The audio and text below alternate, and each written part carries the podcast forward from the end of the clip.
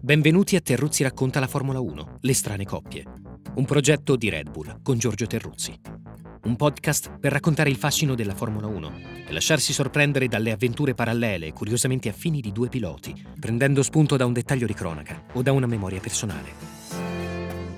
Il punto di partenza del terzo episodio è il Gran Premio del Vietnam, un inedito che avrebbe dovuto fare il suo esordio nel calendario del Mondiale 2020 una cosa mai vista e che per ora, causa emergenza sanitaria, non vedremo. Noi però abbiamo deciso di non fermarci, nella speranza che questi piccoli racconti possano offrire almeno un momento di distrazione, in attesa che tutto, anche nel motorsport, torni alla normalità. E quindi, a proposito di prime volte, ecco la storia di due piloti che di cose mai viste ce ne hanno fatte vedere davvero molte.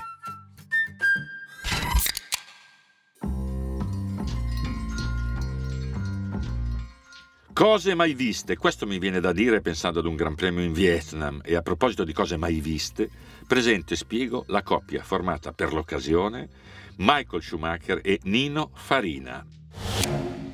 Il primo nome è notissimo tra gli appassionati di ogni età, il secondo molto meno, anche se corrisponde al primo campione del mondo di Formula 1. Non solo, trattando di cose mai viste, primo vincitore, primo autore di una pole position, primo autore del giro veloce in gara, tutto scritto sulla prima pagina della Formula 1. Il luogo, Silverstone, Inghilterra, la data 13 maggio 1950. Dunque, abbastanza per abbinarlo a Schumacher, poiché nessuno aveva mai visto un pilota vincere sette titoli mondiali, record che resiste tuttora, nonostante il talento e la voglia di Lewis Hamilton. Ma per un accostamento serve altro, Potrei star qui a dirvi che entrambi, Schumi e Farina, amavano fumare grossi sigari. Michael con discrezione solo nei momenti speciali, Farina persino in gara, dentro un tempo leggendario. Fumava e guidava, ma dimmi tu. Però il legame tra i due ha a che fare soprattutto con la temerarietà, con il coraggio, con una tendenza a spingere sul gas permanente. In pista, ovunque. Sto parlando di personalità agganciate al bisogno perenne di adrenalina. Velocità come ingrediente del vivere, come norma, come quotidianità, qualcosa che appartiene all'immagine più romantica e amata da noi appassionati. Una tendenza all'azzardo che qualche volta spinge oltre, che non piace mai del tutto agli avversari, infatti entrambi criticati da molti colleghi, entrambi autori di qualche manovra non proprio ispirata al bon ton. Due figure diverse eppure simili, dentro due storie talmente lunghe da collegare due epoche, due storie legate alla Ferrari, anche se Farina fu campione del mondo con l'Alfa Romeo, anche se Schumacher chiuse la carriera con la Mercedes. E poi, credo sia interessante e curioso attraverso Schumacher raccontare qualcosa di Farina, una figura che rischia di essere dimenticata e che certo pochi giovani appassionati conoscono giusto per mettere il naso in un'avventura gratificata dalla nascita del campionato mondiale di Formula 1, ma iniziata ben prima, prima per intenderci, della seconda guerra mondiale, avvenimento che rappresenta, anche in campo automobilistico, una sorta di spartiacque, una svolta davvero rilevante. Sciumi e farina dunque, per stare insieme tra ricordi freschi ed emozioni lontane.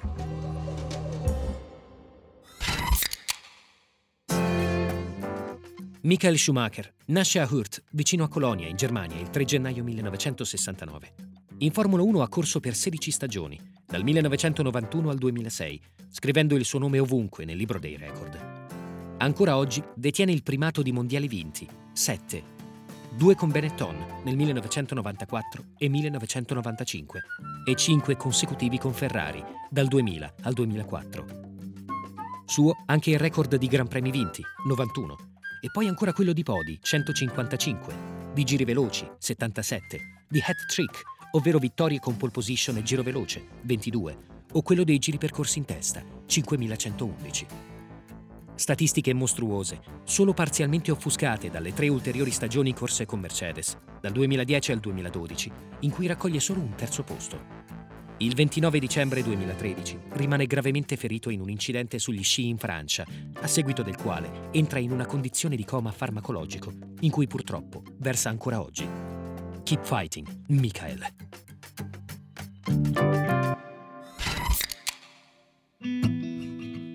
Raccontare di Sciummi mi emoziona sempre, penso accada lo stesso a molti di voi perché stiamo parlando di un uomo che è stato presente come nessuno nel motorismo per molti anni, regalando imprese straordinarie, sbucando dal nulla con un talento intensissimo, dominando la scena con Benetton prima, con Ferrari poi, due titoli più cinque, una vera dominazione. E poi accade quell'incidente cattivo sulla neve, 29 dicembre 2013, che per qualche verso l'ha portato via e per altri l'ha confinato in una stanza, che possiamo solo immaginare, in una condizione che produce a tutti dolore e angoscia. Restano in circolazione le immagini di ciò che fu, ed è come se Sciummi continuasse ad accompagnarci eternamente per come è stato, un'ira di Dio per molti versi. Andava forte, andava forte sempre. Ricordo di aver incontrato un vecchio amico appassionato di paracadutismo quando Michael era già un pilota Mercedes, dunque un uomo fatto a fine carriera. Questo amico raccontava sbalordito le evoluzioni di Schumi col paracadute, appunto, in Svizzera, dove nessuno poteva spiarlo. Ricordo i suoi record sul tratto Maranello-Mugello, raccontati da compagni di viaggio occasionali e terrorizzati. Ricordo quando volle sedere al posto del passeggero, costringendomi a guidare in un breve viaggio estivo e monzese. Ero semi-paralizzato dall'imbarazzo, mentre lui mi invitava ad accelerare alla faccia del semaforo rosso della macchina dei carabinieri a due metri. Certo, come poi accadde, che proprio quei signori in divisa avrebbero accolto l'incontro con gioia. Di lui le persone che lavoravano allora in Ferrari conservano ricordi brillanti una capacità straordinaria di girare in prova su ritmi alti e costanti, una determinazione assoluta, ma anche una gentilezza che non sempre era visibile. Ogni singolo meccanico riceveva puntualmente gli auguri per il compleanno, a Natale, anche se aveva cambiato ruolo o addirittura mestiere. Persino con noi giornalisti si sforzava di capire e collaborare, pur trovandosi sotto pressione a tempo pieno. Molto merito va a Sabine, sua assistente e manager, ancora oggi al fianco della famiglia Schumacher. Ascoltavano le proposte, le sceglievano, cercavano di sforzarsi per agevolare il lavoro di chi, di Schumacher, doveva raccontare qualcosa ogni giorno. Ricordo di avergli chiesto di trasformarsi in un reporter per un giorno, intervistando le persone chiave della sua squadra, microfono in mano e telecamera manovrata dal leggendario Renzo Casalino al seguito. Accettò e svolse il compito con una padronanza e una naturalezza assolute, buona la prima, come si dice, perché Shumi si applicava completamente nel fare, qualunque esso fosse.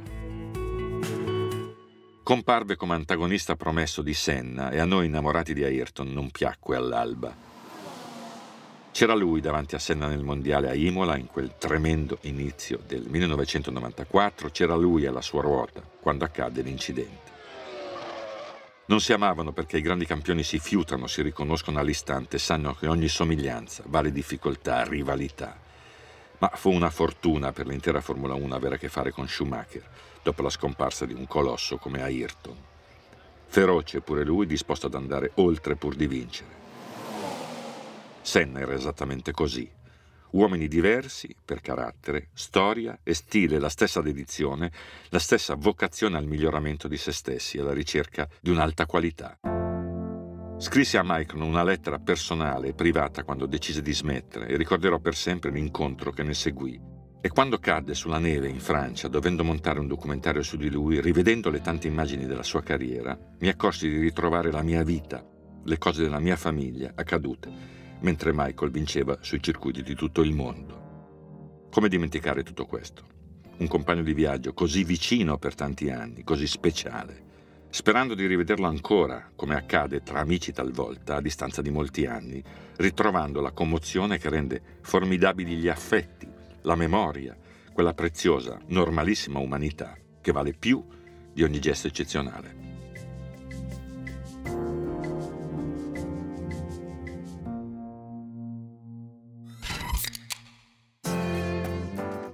Nino Farina, torinese classe 1906, respira benzina fin dai primi anni di vita, grazie all'attività di famiglia.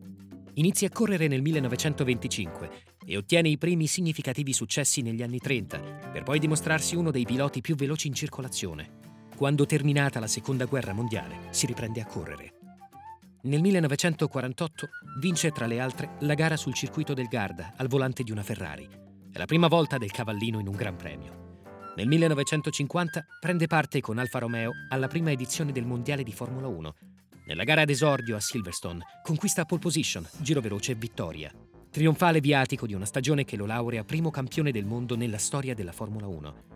Correrà altre tre stagioni complete, una con Alfa Romeo e due con Ferrari, limitandosi poi ad alcune sporadiche apparizioni negli anni successivi, fino al 1957. In tutto ha disputato 36 Gran Premi, vincendone 5. Per raccontare di Nino Farina, che in realtà si chiamava Giuseppe Emilio, comincio citando le parole di Enzo Ferrari. Era l'uomo dal coraggio che rasentava l'inverosimile, un grandissimo pilota, ma per il quale bisognava stare sempre in apprensione, soprattutto alla partenza e quando mancavano uno o due giri all'arrivo. Alla partenza era un poco come un puro sangue ai nastri, che nella foga della prima folata può rompere in prossimità del traguardo era capace di fare pazzie, ma bisognava pur dire, rischiando solo del proprio, senza scorrettezze a danno di altri. Così aveva un abbonamento alle corsie dell'ospedale. Questo Enzo Ferrari. Non per niente Farina, classe 1906, divenne il beniamino addirittura di un altro audace, anzi del pilota eroico per antonomasia, Tazio Nuvolari. Ma sì, Così come Schumic traghettati da Senna a Hamilton, Farina ha coperto un arco lungo che lega le corse disputate negli anni 30 ai Gran Premi degli anni 50. Figlio di Giovanni Farina, carrozziere torinese e nipote di quel Pinin che avrebbe creato la leggenda Pininfarina. Pilota in erba di una Temperino 810 HP, Temperino, che era una piccola azienda motociclistica e automobilistica fondata a Torino nel 1907, per dire quanto dobbiamo andare indietro. Lui, Nino, era in pista in un'epoca fatta di gesta epiche raccontate dai pochi osservatori diretti, descritte sui giornali con una retorica assoluta, come le prime mille miglia che Farina non vinse mai ma che chiuse tre volte al secondo posto, come la Coppa Ciano che Farina vinse nel 1939 sul circuito dell'Ardenza Livorno, successo che indusse proprio Nuvolari ad inviargli un telegramma. Il testo. Avendo portato vittoria a macchina con maestra esperienza, confermoti asso, come pronosticai quando all'inizio conobbi le tue doti. Nuvolari. Corsero insieme contro Ferrari come boa per entrambi. Una carriera già lunga prima che arrivassero i trionfi più pregiati. Farina aveva 44 anni nel 50, quando divenne campione del mondo, il primo, come detto, della storia. Alfa Romeo, quelle magnifiche 158 nascoste in mezzo alla campagna e salvate dai bombardamenti, modificate, potenziate, riviste, uno squadrone con tre F, Farina, Fagioli e Fangio, il pilota che in quegli anni di esordio vinse di più, cinque titoli. Alfa Romeo, Ferrari di nuovo, dal 52 al 55, rincorrendo un bis che non venne mai, causa di un altro grande italiano da corsa, Alberto Ascari. In mezzo una quantità spaventosa di incidenti, fratture in massime dosi, un Gesù Cristo in croce, come lo definì sua moglie Elsa, costretta a convivere con il dolore del marito e proprio vista la frequentazione assidua di medici ospedali. Uscite di strada non sempre per causa sua. La più drammatica a Buenos Aires nel 1953. La Ferrari che finisce tra la folla che aveva invaso ogni spazio. 10 morti, 50 feriti. Nel mondiale fu secondo anno 52 e terzo nel 53 il viso sorridente, ma segnato da cicatrici un po' ovunque, ma che dopo ogni affronto del destino ritornava in sella, in pista, si metteva a spingere come prima. Lo fece anche nel suo ultimo giorno di vita, 30 giugno 1966, quando stava viaggiando con la sua auto privata, una Ford Cortina, diretto a Reims, in Francia, dove era in programma il Gran Premio. Era un ex pilota, ormai, ma continuava a comportarsi come se fosse in gara. Uscì di strada ad una velocità eccessiva, il suo ultimo volo, poco prima di compiere 60 anni.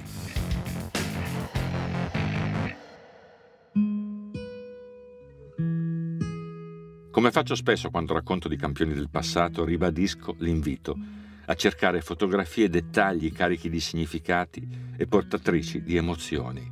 Fatelo con Nino Farina, dotato di cuore grande e piede pesante. Rifatelo per Michael Schumacher, che ha accelerato sempre, che ci ha regalato tante domeniche gioiose.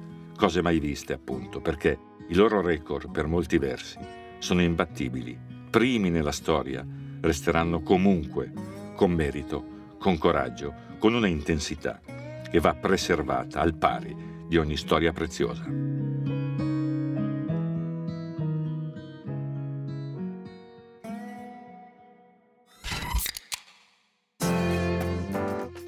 Avete ascoltato Terruzzi racconta la Formula 1, Le strane coppie, un progetto di Red Bull con Giorgio Terruzzi. Michael Schumacher e Nino Farina erano i due personaggi legati al Gran Premio del Vietnam.